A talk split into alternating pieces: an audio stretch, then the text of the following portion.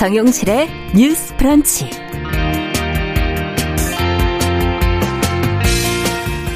안녕하십니까. 정용실입니다. 월급 빼고 다 올랐다 하는 말이 엄살이 아닌 것 같네요.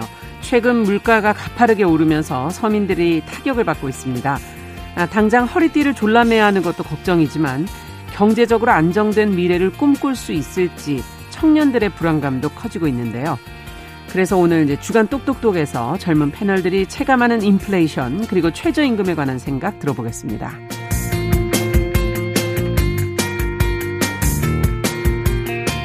네, 한옥이 모여 있는 마을, 근대에 지어진 집들을 보면은 시간의 흐름과 공간에서 숨쉬던 사람들이 생각이 나지요. 이 시대 아파트로 대표되는 이 집은 어, 획일적인 욕망의 대상이지만 다양한 모습으로 지어졌던 옛날 집들, 저마다의 개성 그리고 사연을 담고 있는데요. 어, 오늘 초대석에서 오랜 시간 집을 탐구하며 집의 매력과 또그 안에 살았던 사람들의 이야기로 글을 써온 작가 한 분을 초대했습니다. 어, 최혜선 작가 잠시 후에 만나보도록 하겠습니다. 7월 8일 금요일 정용실의 뉴스 브런치 문을 엽니다.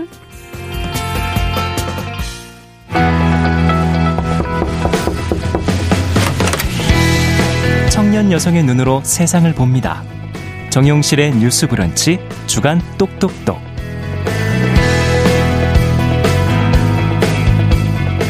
네.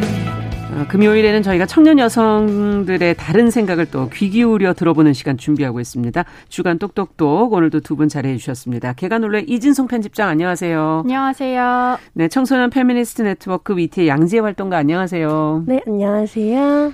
야, 정말 우리도 들어오기 전에도 뭐 빵 가격 얘기하고 이것저것 얘기를 좀 했었는데 물가가 올라도 요즘 좀 많이 오르는 느낌이 네. 들어요. 걱정이 많은데 두 분은 어떻게 느끼십니까, 실제로? 뭐, 지난 5일에 이 통계청 발표 보니까 6월 소비자 물가 지수 1년 전보다 6%가량 뛰었다. 지금 이런 자료도 나오고 있는데, 어디서 체감하시고 어디서 느끼시는지, 먼저, 네.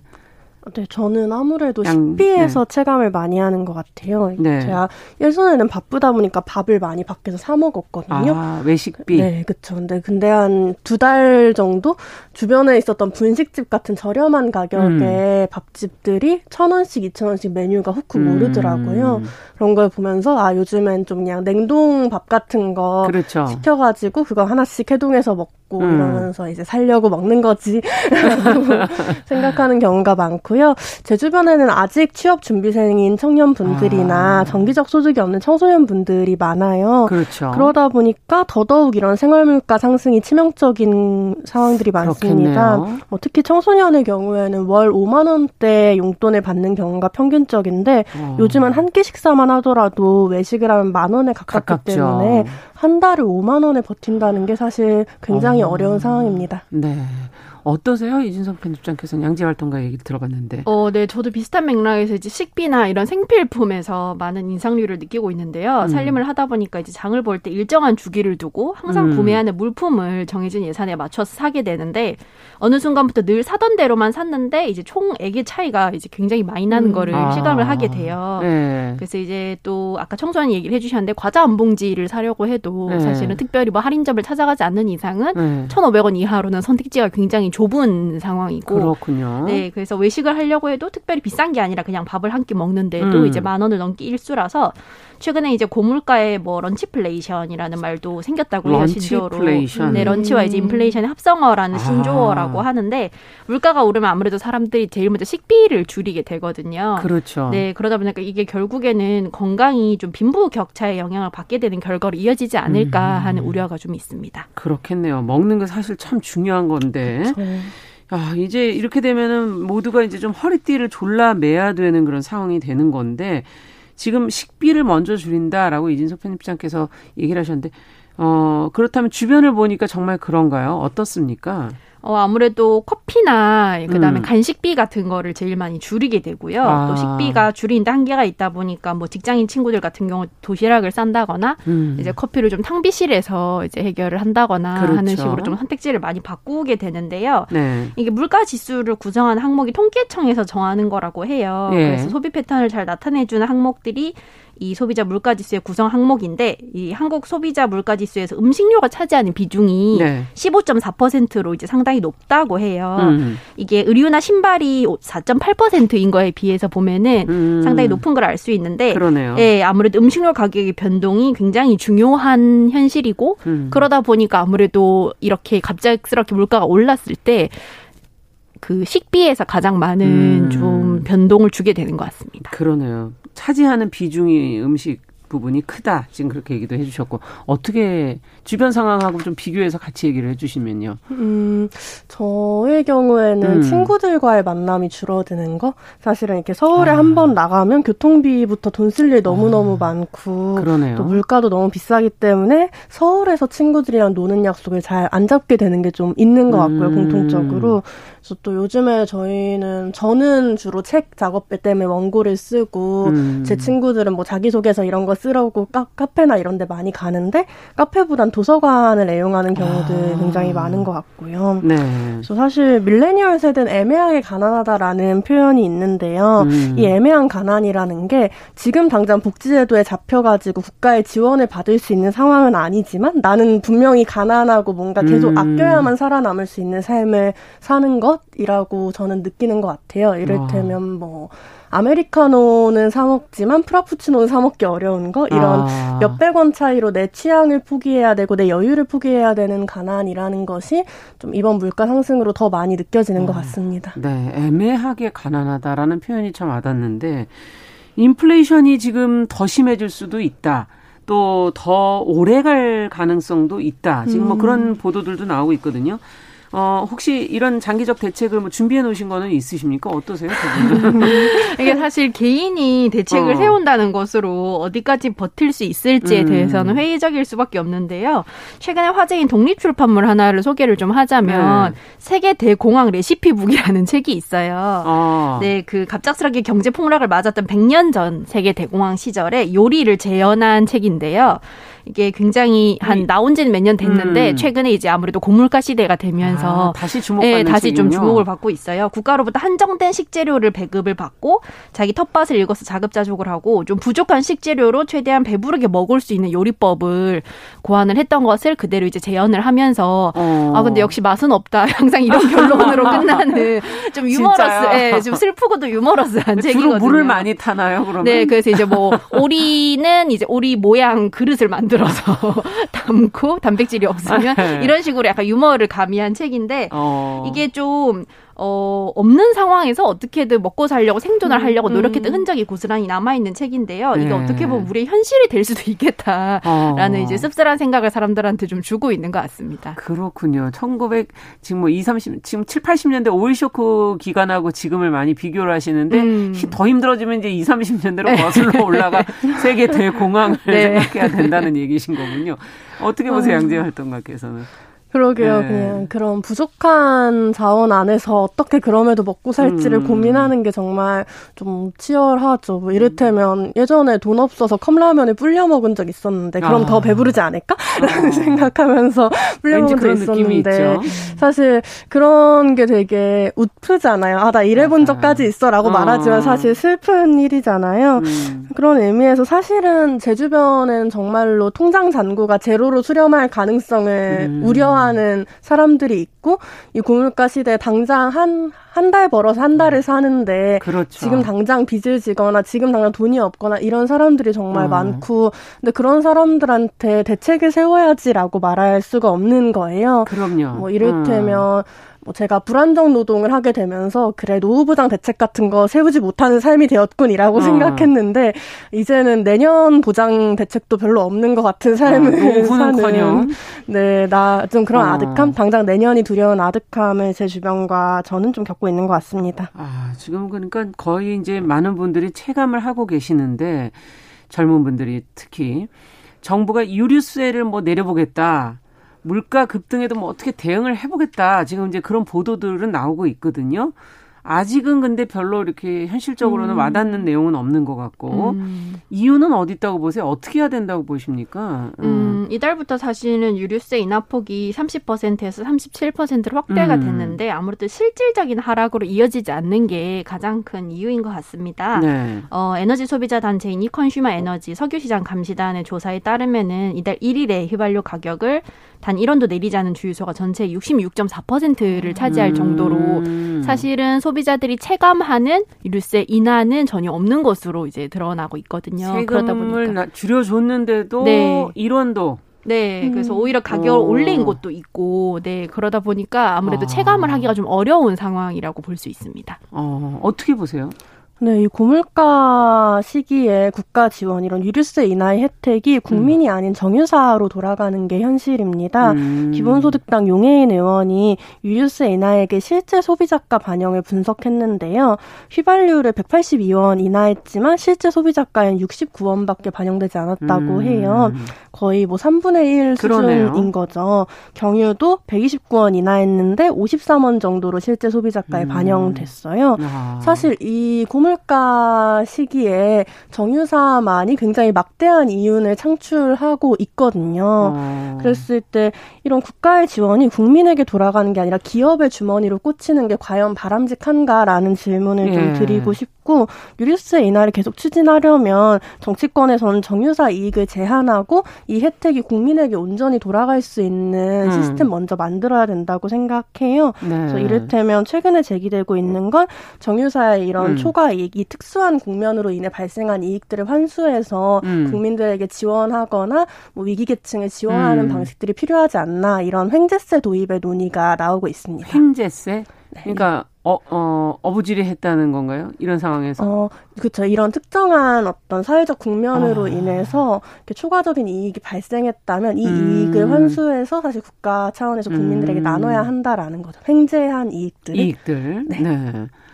정말 월급 빼고 이제 다 올랐다 이런 얘기들이 나오고 있는데 현실 속에서 이 와중에 지금 저희가 이제 또 하나 더 언급해 봐야 될 건 내년도 최저임금이 결정이 음. 됐어요. 올해보다 500원 좀 못 되는 거죠. 그렇게 오른 9,620원. 음, 어, 근로자 고용주 어느 쪽도 사실은 뭐 만족하지 못한다 뭐 이렇게 지금 보도들은 나오고 있는데 이 최저임금의 액수와 논의 과정을 보시면서는 어떤 생각이 드셨습니까? 물가는 지금 올라가고 있고. 어, 네. 사실은 제가 처음 아르바이트를 시작했던 2006년에 제가 아. 처음 받았던 시급은 3,500원이었거든요. 네, 그때로부터 이제 16년 정도가 지났는데 그렇죠. 사실 그때 이후로 어떤 실질적으로 임금은 크게 바뀌지 않았다는 것이 굉장히 음. 좀 모순적인 지점이에요. 왜냐하면 음. 그게 아무래도 물가의 상승률이 더 높기 때문인데요. 음. 어떻게 보면은 뭐 기업 처지에서는 임금이 굉장히 경직적인 비용이라서 한 번 올리면 줄이기가 어려우니까 음. 이게 올리지 않으려고 하고 그리고 제품 가격을 올려서 마진을 보장하려고 하다 보니까 물가 상승과 그리고 임금 인상 그리고 이게 다시 물가 상승으로 이어지는 음. 순환 구조를 띠기도 하거든요. 예. 그런데 이제 임금이 사실은 이렇게 최저 임금이 안 오르고 있고 음. 한번 만 원 한 번 달성하기가 이렇게 오랜 시간이 걸리는 음. 정도로 경직성이 있는 걸 생각을 하면 사실은 물가는 너무 빨리 오르고 음. 임금은 너무나 오르지 않고 있기 때문에 사실은 임금으로 그 이 물가 상승률을 따라잡기에는 점점 더 어려워지는 상황이 아. 아닌가라는 아. 생각을 좀 많이 하고 있어요. 그래서 예. 이런 극심한 인플레이션이 결국에는 미생고로 귀결이 될 가능성이 큰데 음. 아직도 최저임금에 대한 논의가 좀 지지부진한 것에 대해서 아쉬움이 큽니다. 네. 어떻게 보십니까? 사실 최저임금 1만 원이라는 사회적 논의가 시작된 지도 시간이 많이 흘렀잖아요. 음, 그렇죠. 제한이 된 지는 벌써 10년이 다 되어가고 음. 문재인 정부의 약속이 최저임금 1만 원이기도 그렇죠. 했죠. 근데 여전히 만 원도 되지 않는 임금이라는 게 되게 유감스럽고요. 음. 2022년인데도 여전히 최저임금으로는 생활을 유지하기가 어려워요. 음. 이를테면 최저임금위원회가 직접 확인한 무주택 1인 가구 노동자 실태 생계비는 2021년 기준으로 220 20만 원 정도 되거든요. 아. 그래서 이게 시급으로 환산하면 1만 500원 정도 돼요. 네. 사실 물가가 올해 압도적으로 올랐으니까 2022년을 기준으로 생각하면 생계비는 더 많이 필요한 거죠. 그렇죠. 이렇게 사실 최저임금위원회가 정한 1인 가구 생계비에 조차 미달되는 최저임금. 과연 이게 조, 올바른 것인가라는 음. 생각이 많이 들어요.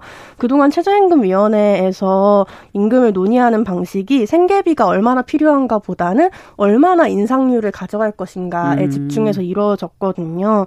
그러다 보니까 언제나 노사 측이 음. 입장을 좁히지 못하고 정부의 소극적인 인상안만이 채택되는 상황을 매해 반복하고 있는데요. 그렇죠.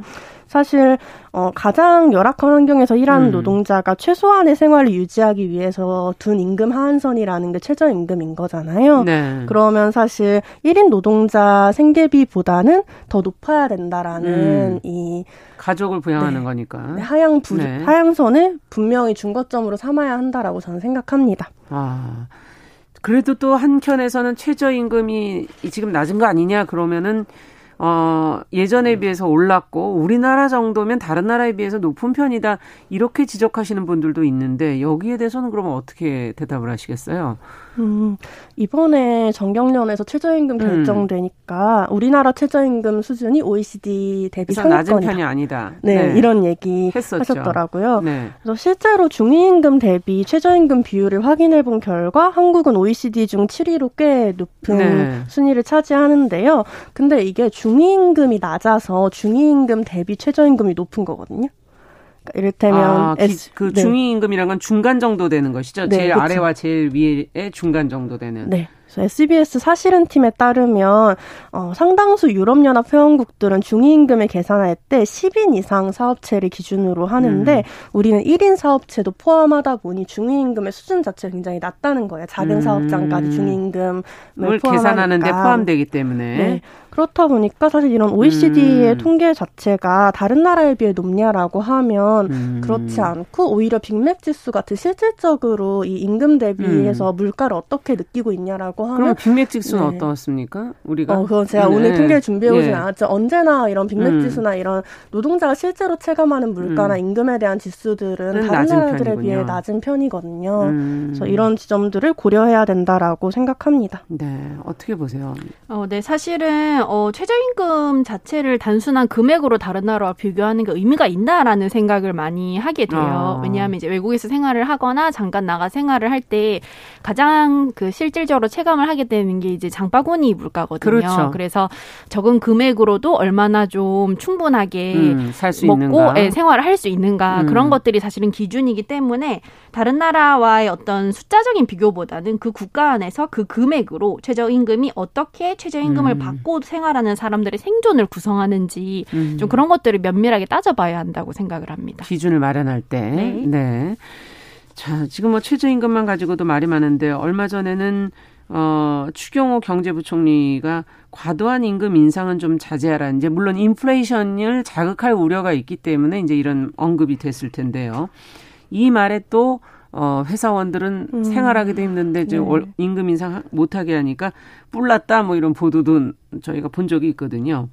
어, 어떻게 보십니까? 이게 우리 사회에 어떤 신호를 주는 것인지, 얼마나 큰 신호가 되는 것인지, 이게 어디까지 영향을 미칠지 두 분은 어떻게 보세요?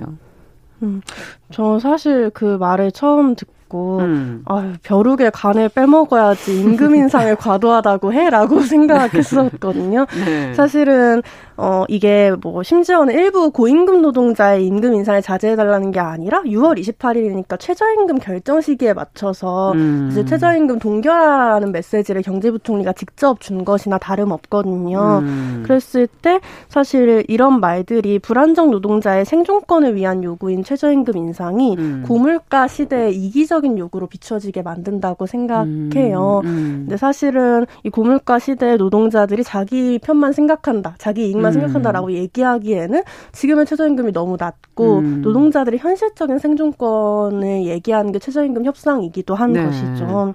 그래서 추경호 경제부총리의 발언은 좀 고물가의 책임을 오히려 고물가의 피해를 가장 많이 본 서민들한테 되돌리는 아. 게 아닐까라고 생각하고 음. 오히려 정부 측에서 고용 효과가 미미하고 기업만을 위해 왔 어떤 법인세 감면 같은 기업 감세 정책들을 음. 좀 자제하는 게 필요한 시기 아닐까라고 저는 생각합니다. 네, 이 발언의 시기상 그렇게 해석될 수밖에 없다라는 네. 지금 지적을 해주셨어요.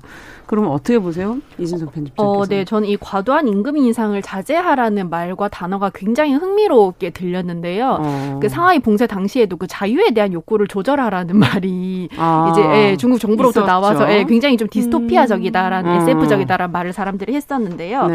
어떤 생존과 관련된 임금 문제를 마치 개인의 탐욕이나 이기적인 음. 욕구로 축소를 함으로써 구조적인 문제를 은폐하기 때문이에요. 이런 식의 발언들이. 용어들이. 네, 근데 이런 식의 어떤 말들은 사실은 임금뿐만 아니라 뭐 전기세를 이야기를 하면서 어 가정용 전기와 산업용 전기세의 차이가 나는 것에 대해서는 이야기하지 않고 어. 여러분 전기를 아끼세요라고 가정에 개인의 노력에 그리고 옆집보다 적게 쓰면은 페이백을 해드리겠습니다 이런 식으로 어. 계속해서 여러 가지 어떤 시스템적인 문제나 제도적인 문제들을 개인의 노력으로 어떻게 할 수 있다는 식으로 음. 좀 돌리는 그런 문제들이 사실은 임금뿐만 아니라 모든 전반에 좀 드러나는 일이기도 하거든요. 음. 이런 것들을 봤을 때 사실은 어, 국가가 개인을 너무 약간 각자 도생의 존재로서 보면서 몰아버리는 네, 네. 그렇게 좀 오히려 책임져야 하는 주체로서의 음. 책임은 방기를 하고 어 그들에게 각자의 욕구를 조절함으로써 좀 살아남아라. 갈등을 일으키지 않는 존재로서 네. 알아서 살아남으라고 얘기한 좀 무책임하다는 생각도 저는 했거든요. 음. 그렇기 때문에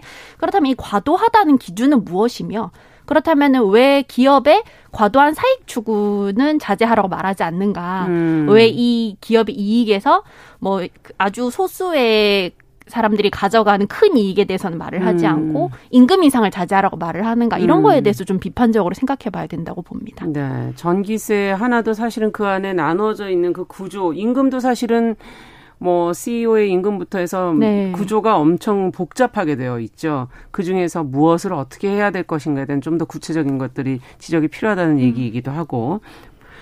자, 어, 이제 경제가 정말 어떻게 될지 아무도 미래를 알 수가 없고 어, 네. 일단 경제는 좀 최악의 상황을 먼저 상정하는 게 맞는 게 아닌가 하는 생각도 들어서요. 음. 좀 나쁜 상황까지 염두에 둬 본다면 지금의 최저 임금 인상과 물가 상승으로 이게 버티기 어려운 뭐 자영업자들이라든지 중소기업이라든지 이런 쪽은 또 힘들어 하지 않겠습니까? 음. 또 인건비를 줄이려고 하는 노력을 할 텐데요. 여, 이런 불안정한 또 고용 상태에 놓인 분들은 그러면 어떻게 되는 건지, 어떻게 보호해야 될 방법을 마련해야 될지.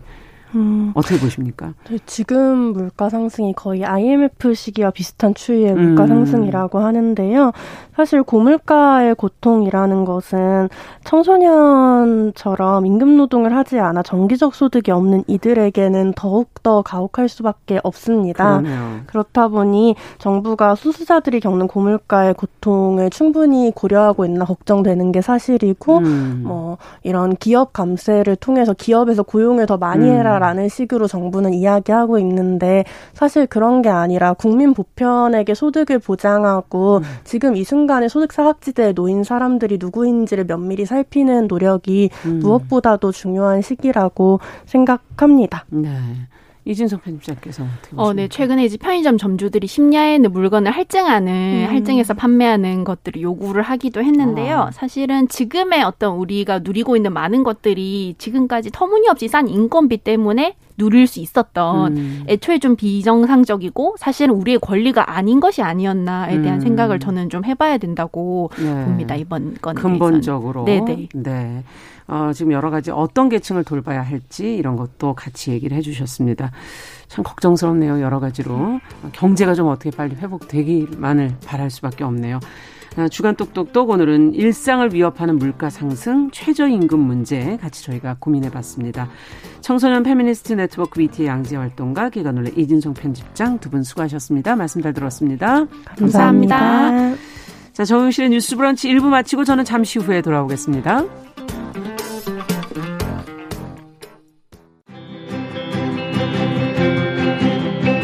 누군가는 아깝다고 생각할 우리 사회의 다양한 비용들과 푼돈들, 음. 삶의 전선에서 음. 최선을 다하고 살아가는 우리의 모습도 제 몫에 맞는 평가와 그에 합당한 시선이 좀 필요한 시점이 아닌가 하는 생각을 해충이다, 이충이다 이거는 네. 순전히 사람의 그 아. 잣대로 이야기를 하는 거예요. 음. 곤충이 우리 사람보다 몇 억 년 먼저 지구에 나왔거든요. 호모 사피엔스의 선배다 이렇게 얘기를 해요. 남성의 입장에서 여성의 입장을 이해하는 사람인 거죠. 그래서 사실 이 역지사지의 태도가 한국 사회로 지금 필요한 것이 아닌가 그런 생각이 들고요. 세상을 보는 따뜻한 시선. 정용실의 뉴스 브런치.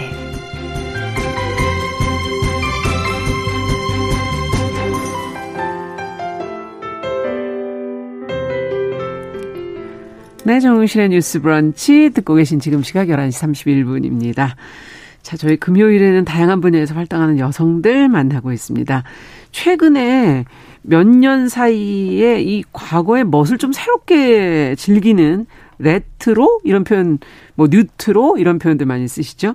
오래된 것의 매력 뭐 패션 분야에서도 그렇고 음악도 좀 그런 것 같고요. 건축물도 좀 그런 것 같아요. 뭐 오래된 집 뭐 근대 건축물 앞에 서면은 그 매력과 공간의 역사성 여기에 좀 매료되는 그런 경험들을 하시게 되는데요. 아파트 일색이어서 그런가? 하여튼 요즘 주거 문화 속에서 옛날 집을 보는 것, 그, 아마 시각적으로도 즐거운 일일 것 같습니다. 그래서 오늘 아, 그런 얘기를 좀 같이 나눠볼까 합니다. 역사를 담고 사람을 담아온 집을 꾸준히 탐구해온 최혜선 작가 자리에 모셨습니다. 어서 오십시오. 네, 안녕하세요. 아니, 최근에 음. 책을 내셨어요? 예, 이번에 조금 볼륨 있게 음. 한권 냈습니다. 모던 시대. 예, 그렇죠. 모던의 집. 시대, 우리, 우리 집. 집. 예.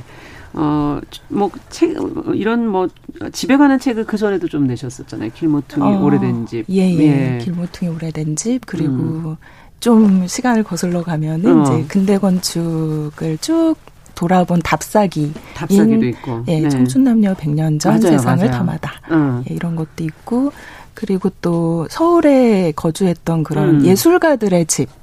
집을 찾아 근현대 예술가들의 아. 집이나 공간을 찾아다닌 그것도 재밌겠네요. 네. 예, 썼습니다. 그러면 최순 작가님을 뭐 어떻게 근대 건축을 답사하고 탐구해 온 분 이렇게 소개해 드려야 돼요? 어떻게 소개를 해 드려야 돼요? 어, 예, 제가 네. 근대 건축 관련한 책을 좀 많이, 많이 쓰긴 내셨잖아요. 했는데 네. 뭐 그래도 예술 예, 뭐 에세이도 쓰고요. 그리고 뭐 여행도 있고 차문화도 쓰고 해서 그냥 예술 칼럼니스트 이렇게 음. 불러주시면 좋을 것 같아요. 그 중에 예술 칼럼 중에 하나로 집도 탐구하시는. 네, 건축과 네. 집의 공간 음. 이런 것들을 좀 재밌게 들여다보고 있습니다. 그렇군요. 어, 어떻게 집을 좋아하세요? 어, 예, 집, 집을 좋아하죠. 이게. 그러니까 남의 예, 집을 좋아하시는 예, 보는 걸 굉장히 좋아하는데요. 네. 그러니까 가만 어떻게 이렇게 집이나 건축하고 음. 이렇게 인연을 맺게 됐나 이쪽에 이렇게 그러니까. 관심이 깊어졌나 이렇게 생각을 해봤더니 전공이 이쪽이세요? 전공은 어 매체예요 신문 아. 방송이고요. 전혀 제, 상관없는 분야네요. 예, 근데 제가 첫, 음. 첫 직장이 무서운가 봐요. 첫 시작이. 제가 첫, 네, 직장이. 첫 직장이 바로 건축 전문 잡지 예, 아, 기자로 활동한 것이었거든요. 그러셨군요. 예, 예. 그래서 그 뭐 건축 잡지에서 뭐 건축 문화 혹은 새로운 건축 그쵸. 경향, 뭐 건축가들의 여러 가지 음. 뭐 생각들 이런 것들을 좀 이렇게 취재하고, 취재하고 둘러보고 음. 좀 느끼고 이런 직업을 좀 가졌었는데, 아. 예, 그게 이제 계속 이 집이나 공간, 뭐 장소라는 음. 곳이 네. 사실 우리의 삶이라던가 이런 거 너무 밀접한 맞아요. 우리 생각과 삶이 바로 들어 있는 음. 거니까. 계속 그 어떤 그 건축의 카테고리에서 제가 벗어나질 음. 못하고 있는 거예요.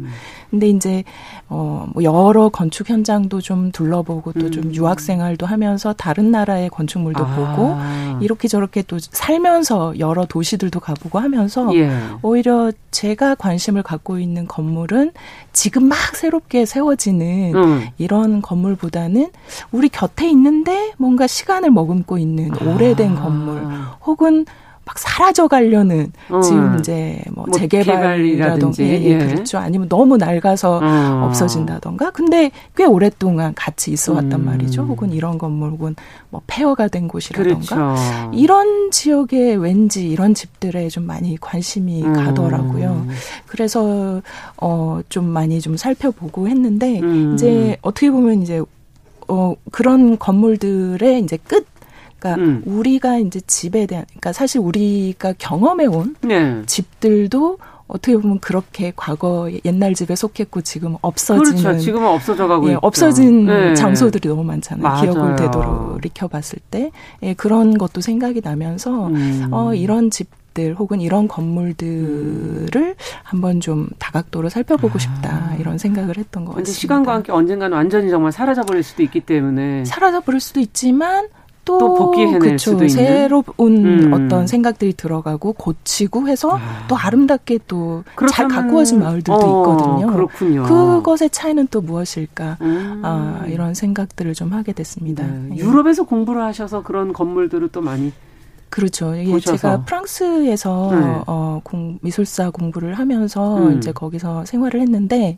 사실 프랑스 하면 굉장히 오래된 건물들이 오래된 많죠. 건물이 예, 많죠. 오래된 건물에 대한 자부심도 굉장히 음. 강하고 이런 곳인데 사실 제가 살았던 집은 네. 한, 한 19세기 말, 20세기 초에 지어진 건물이었어요. 그러니까 대략 한 110년, 120년 아. 요 정도 된 건물이니까 사실 뭐 몇 번 재건축 그렇죠, 그렇죠. 근데 그 동네에서는 오래됐다고 쳐주지도 않습니다. 100년 정도 된 거의 거는 새 집이에요. 새 집이에요. 그래서 아 이게 음. 뭘까? 사실 우리는 아 말씀하신 대로 음. 여러 번 재건축을 하고도 남았을 그러니까요. 이런 건데 그렇다면 우리에게 100년 전에는 음. 어떤 건물이 있었고 아, 사실 음. 지금 남아 있 나? 아. 어떤 것이 있었을까 이런 거에 대한 좀 궁극적인 궁금증도 많이 생겼었어요. 어. 그래서 100년 전이면 정말 뭐가 있었나요? 근데 꽤 많이 꽤 있었습니다. 그래 어. 들어와서 이제 좀 리스트업을 해가지고 한번 쭉 답사를 좀 다녀봤는데 어, 뭐, 관공서도 많이 남아있고, 뭐, 종교 건축물, 아. 성당이나 교회 아, 성당, 같은 교회. 거는 뭐, 지금이나 스타일이 많이 다르지 않죠. 굉장히 음. 많이 남아 있고, 의외로 집 집도 많이 남아 있습니다. 집도 있고, 음. 그러니까는 뭐 서민들의 집이 쭉 있는 어떤 동네라고 할까요? 있고. 그런 것들도 꽤 많이 남아 있고요. 음. 물론 이제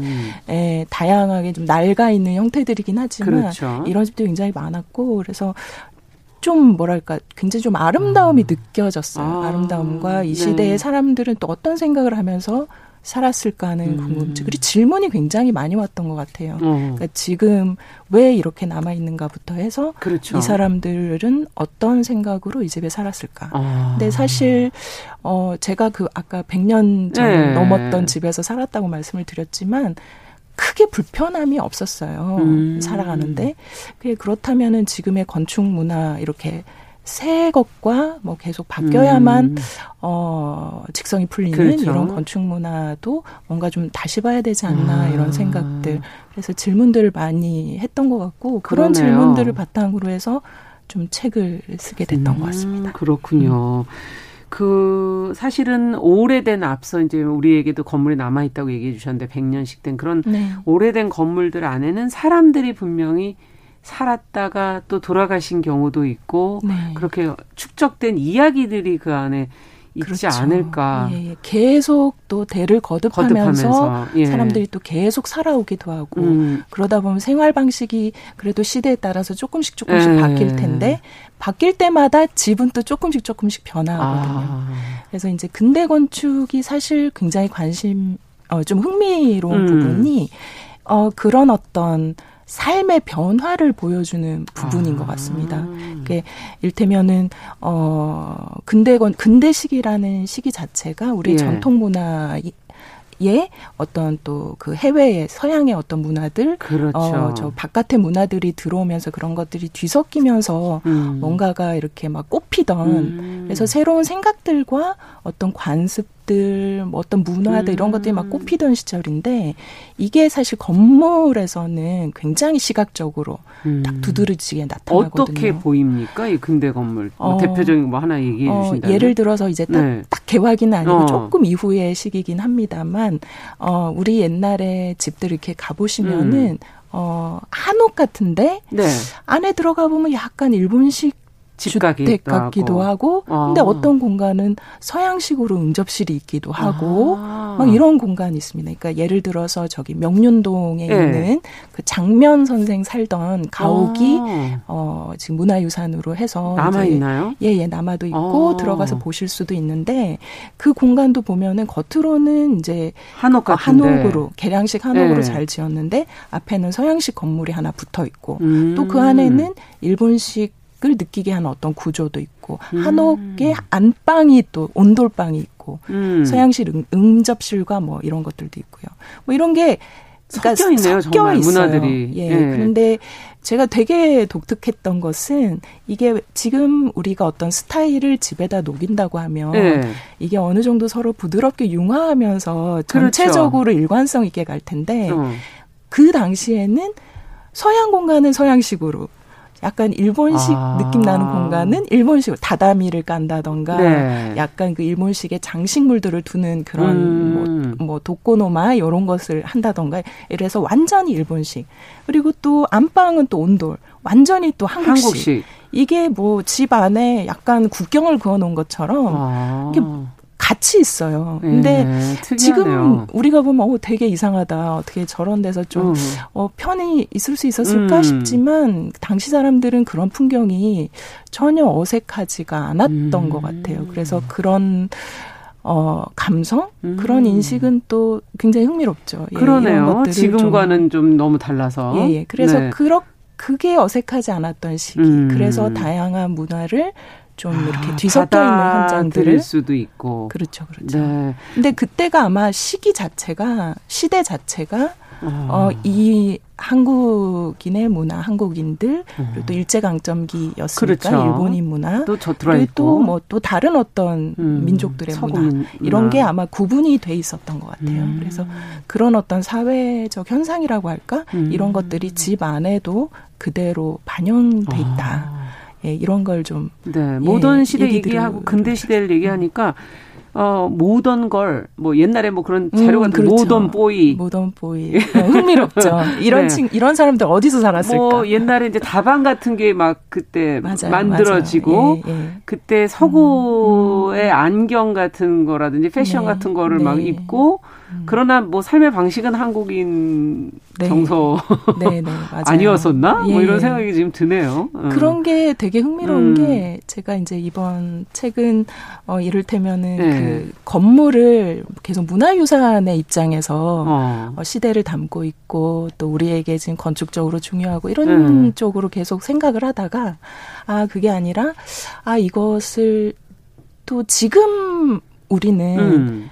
어떤 스타일, 음. 네, 그또 건축에 대해서 되게 관심이 많아졌고 예전보다. 예전 스타일에 맞아요. 대해서도 좀 디테일하게 좀 보고 싶어하는 아. 이런 식으로 건축 문화가 지금 많이 바뀌어 있다는 생각이 그렇죠. 들거든요. 네. 그래서 굉장히 좀 디테일해진. 음. 그래서 과거의 어떤 그런 근대의 집도 음. 한번 디테일하게 보면은 음. 지금 우리가 좀 레트로 뉴트로 이런 얘기 하는데 그렇죠. 어떤 스타일들을 좀 찾아갈 수 있지 않을까 한번 생각을 해봤는데요. 네. 사실 우리가 건물은 남아있지만 집 안은 우리가 잘 모르는 경우가 많거든요. 아, 들어가지 못하는 경우 그렇기도 하고 있나요? 가구도 많이 아, 사라졌고 아, 그렇죠, 그렇죠. 당시의 의복이라던가 이런 것들이 아. 집 안에 남아 있지 않고 사라졌거나 혹은 박물관에 어. 있지 않습니까? 그렇죠, 그렇죠. 이제 그러다 보니 아 과연 실제 이 사람들의 real life 아. 이런 거는 좀 어, 어땠을까 궁금한데요? 궁금하더라고요. 그래서 네. 그런 것들을 가구 근대 모던 가구 혹은 또 뭐 이런 어, 뭐 패션이라든지 이런 것들을 한번 예. 좀 어, 생각을 해본 그런 이야기들도 지금 이번 책에는 좀 넣어봤는데 아. 사실 어, 여기서 제일 재미있는 거는 아까도 약간 음. 혼종성에 대해서 말씀을 드렸는데 이게 막 뒤섞여 있어요. 이 사람들의 음. 삶도 이제 막 헷갈리기 시작하는 거거든요. 음. 이제 집도 한옥도 계속 변화하고 음. 사실 서양식 의복이 들어와서 이렇게 복색이 그렇죠. 바뀌면은 네.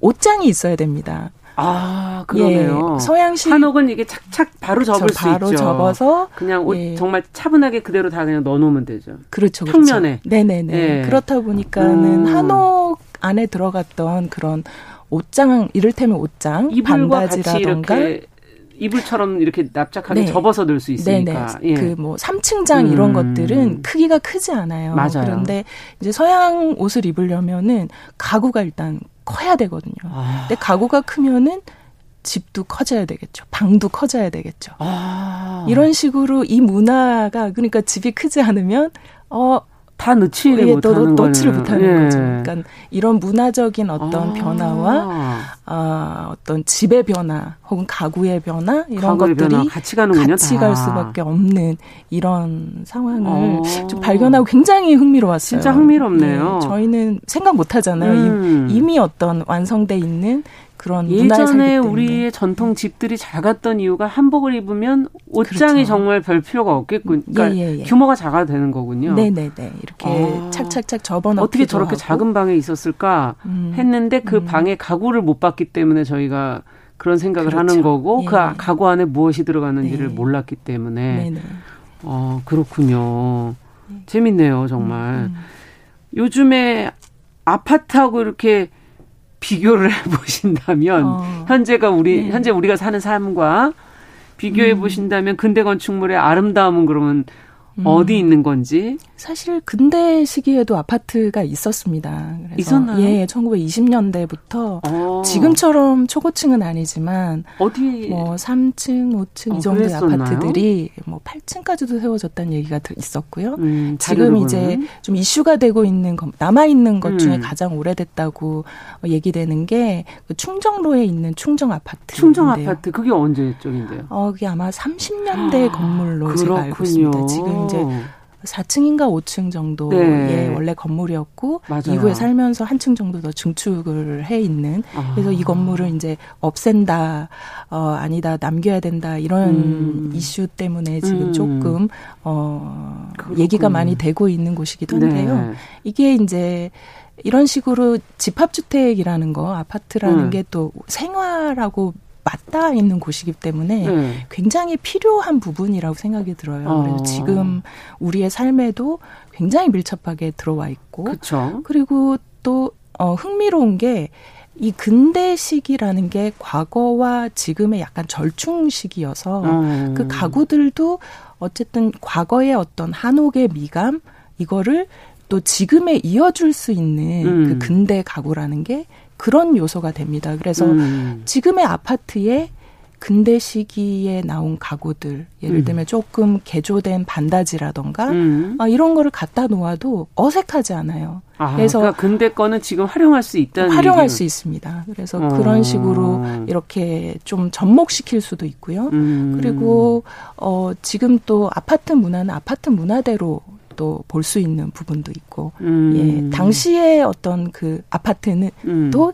지금과 마찬가지로 굉장히 뭐랄까 어 소득이 높고 음. 또 생각이 깨이고 뭐 이런 사람들이 먼저 그렇겠죠. 왜냐하면 새로운 새로운 걸 받아들여야 되니까 어. 예 그랬던 아파트였고 음. 지금도 뭐 그런 면이 없잖아 있죠 그렇죠. 그리고 또 뭐 지금 우리가 또 대부분이 살고 있는 주거 음. 형태이고요 음. 예. 그렇군요. 야, 정말 어 집이라는 게 말씀을 들으면서 아 집을 짓는 사람의 어떤 의도, 가치관 음. 그런 것도 이제 들어가겠지만 결국은 생활을 음. 할수 있게끔 그 당시의 생활 양식을 또 반영하고 네. 있다는 점도 또 흥미롭고 음. 이책 안에 지금 저서들 안에 보면 이제 여러 가옥들이 나오잖아요. 뭐 최순우의 옛집, 뭐 박경리의 가옥, 음. 뭐어 이태준의 수연삼방 이 그 이제 그 사람들 또 한 사람 한 사람들이 그또 음. 그냥 넘어갈 수 없는 아 그렇죠 인물들이고 예, 예. 예. 음. 이 같이 보시면서 어떤 이 사람 이야기도 같이 있어서 네, 이런 장소들을 어 문화유산의 입장에서도 음. 또 의미를 담고 또 이 인물들이 가지고 있는 이야기들도 굉장히 중요하고 음. 또 이분들의 스타일 를 또 볼수 음. 있으니까 이런 다른가요, 집들이 다? 또, 예, 매력이 어. 있고 그런데요. 이제 최순우 옛집 같은 경우에는 30년대에 지어진 그 도시형 한옥이라고 하거든요. 도시형 한옥? 네네. 이건 또 뭡니까? 예, 전통, 우리 조선 시대의 한옥하고는 좀 다르게 달라요.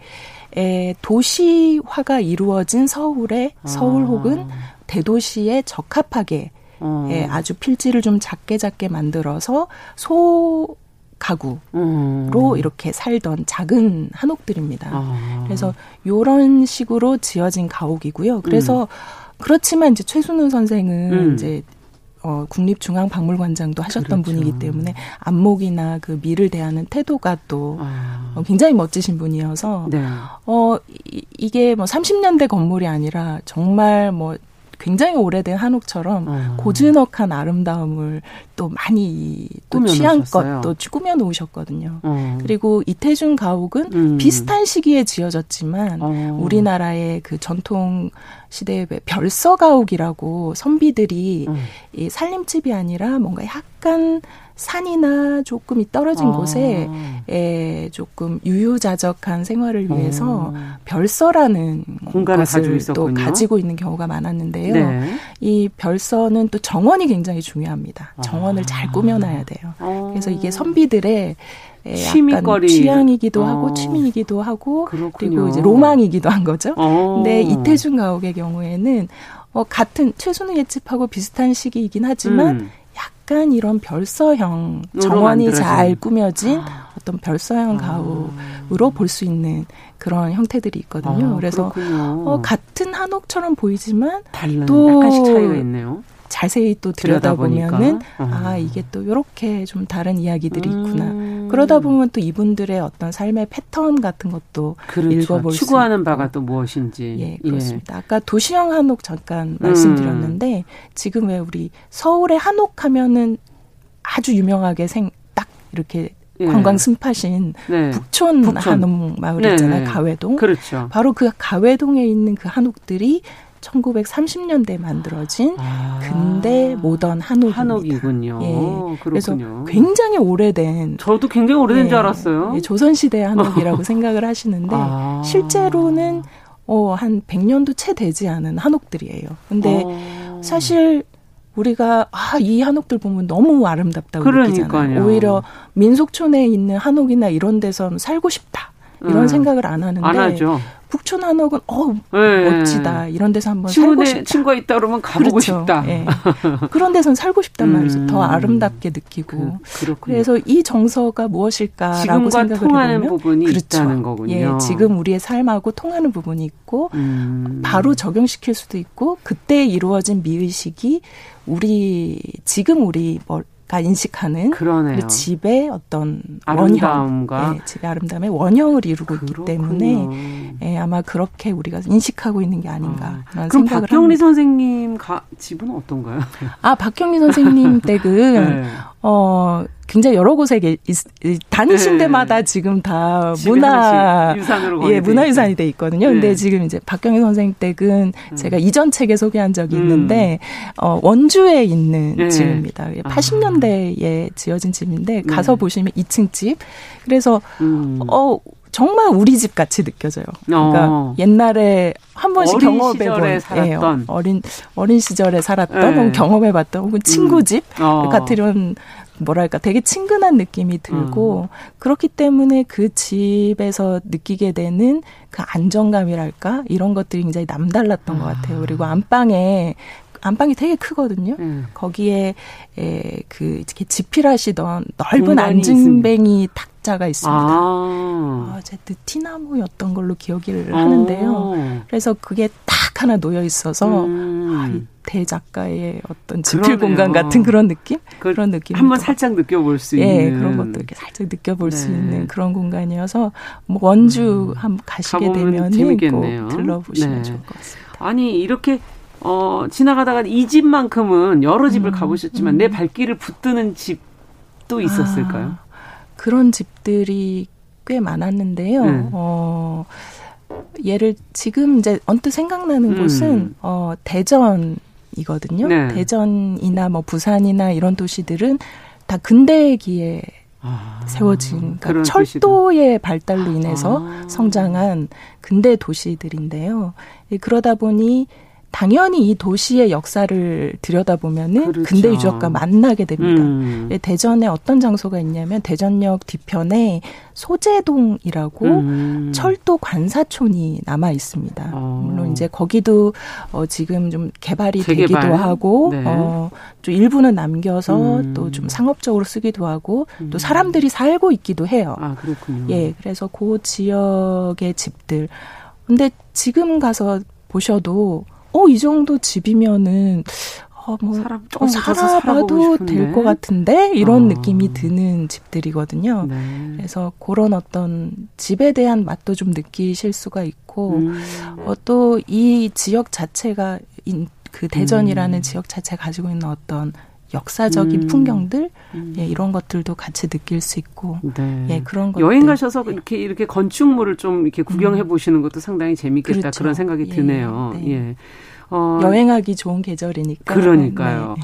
어, 이제 마무리해야 될 시간이 다 돼 가는데 아유, 뭐, 할 얘기가 아직 많이 남아 있었는데, 어, 특히 이제 한번 가서 직접 보고, 보시면 좋겠다고 추천해 주실 곳을 음. 한 군데 정도만 음. 얘기해 주신다면? 음, 아까 대전 음. 소재동도 좀 얘기해 주셨고. 보여드리고 싶고, 음. 이제 그 가회동 북촌 아. 한옥도 이제 근대에 지어졌 다는 걸 다시 한번 생각하면서 좀, 예, 인식하면서 한번 들여다 보시면 좋겠고요. 음. 그리고 저는 인천을 굉장히 좋아하는데 인천 예, 인천에 이제 개항장거리 아, 거기가 해서 개항의 공간이죠. 그렇죠. 개항의 공간이기 때문에 다양한 것이 많습니다. 일본 문화 뭐 이런 것도 있을 중국, 거고 중국 화교 문화, 아, 화교 문화 맞아요. 예, 그리고 이런 것들이 막 아. 같이 섞여 있는 이런 풍경을 직접적으로 느낄 수 있는 장소기 때문에 아. 예, 인천 또 네. 지금 닫혀 있던 공간들이 계속 음. 열리고 있어요. 네. 그래서 그런 것들도 한번 들여다보시면 좋겠습니다. 되겠네요. 자, 금요 초대석 오늘 집을 탐구하는 사람 최선 작가 만나봤습니다. 지금 속보가 하나 들어왔네요. 아베가 유세 중에 지금 쓰러졌는데 총성 같은 소리도 들렸다는 지금 속보가 들어와서 잠시 전해드립니다. 자, 정실의 뉴스 브런치 금요일 순서 마무리하겠습니다. 최선 작가 가시는 길에 조심해서 네. 가시기 바랍니다. 감사합니다. 어려운 길 와주셔서요. 네. 정영실의 뉴스 브런치도 같이 마무리하겠습니다. 일요일에 뉴스 브런치 부설 심리연구소도 같이 많이 들어주십시오. 안녕히 계십시오.